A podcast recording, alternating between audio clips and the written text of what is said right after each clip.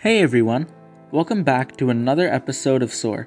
I hope you all liked last month's season, which was episodes in honor of Black History Month. This month's theme is just some of my all time favorites. March 2nd, 2021 was Dr. Seuss's birthday, nationally recognized as Read Across America Day.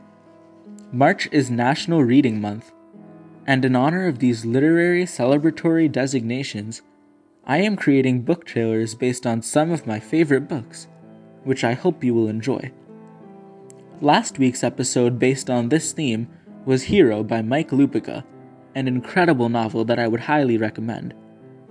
This week's episode is also for a book by Mike Lupica Travel Team, the first novel written by this incredible author. The protagonist is Danny Walker, a kid who is cut from his basketball team since he is too short. Danny's father forms his own travel team, and it ends up consisting of other kids who were also cut from their teams, or some that didn't even try out.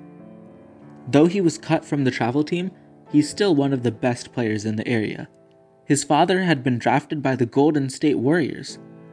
Will Stoddard, Danny's best friend, joins the team as well.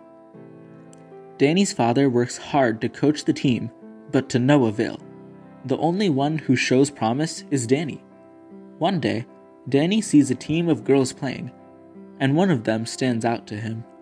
He asks his dad if she can join their team, and Colby Danes ends up becoming their newest member.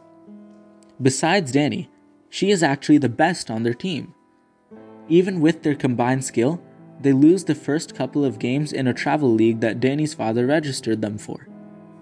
Danny's father ends up being in an accident, leaving the team with no coach. What will they do now? Will they be able to find a replacement coach? Are their dreams over? Will they now continue to lose for the rest of the season? Will Danny's father be okay? Read to find out and join this incredible journey of a young child following his passions and never giving up no matter what society tells him. For me, I really loved reading this book, especially since I myself am passionate about basketball. The best part was that even though everybody kept telling him he was too short, he never gave up. He continued to play and even got together his own team. This book is full of inspiration, motivation, hope, journey, friendship, perseverance, courage, strength, teamwork, and is truly a book that I would recommend. Thank you for listening. I implore you to soar.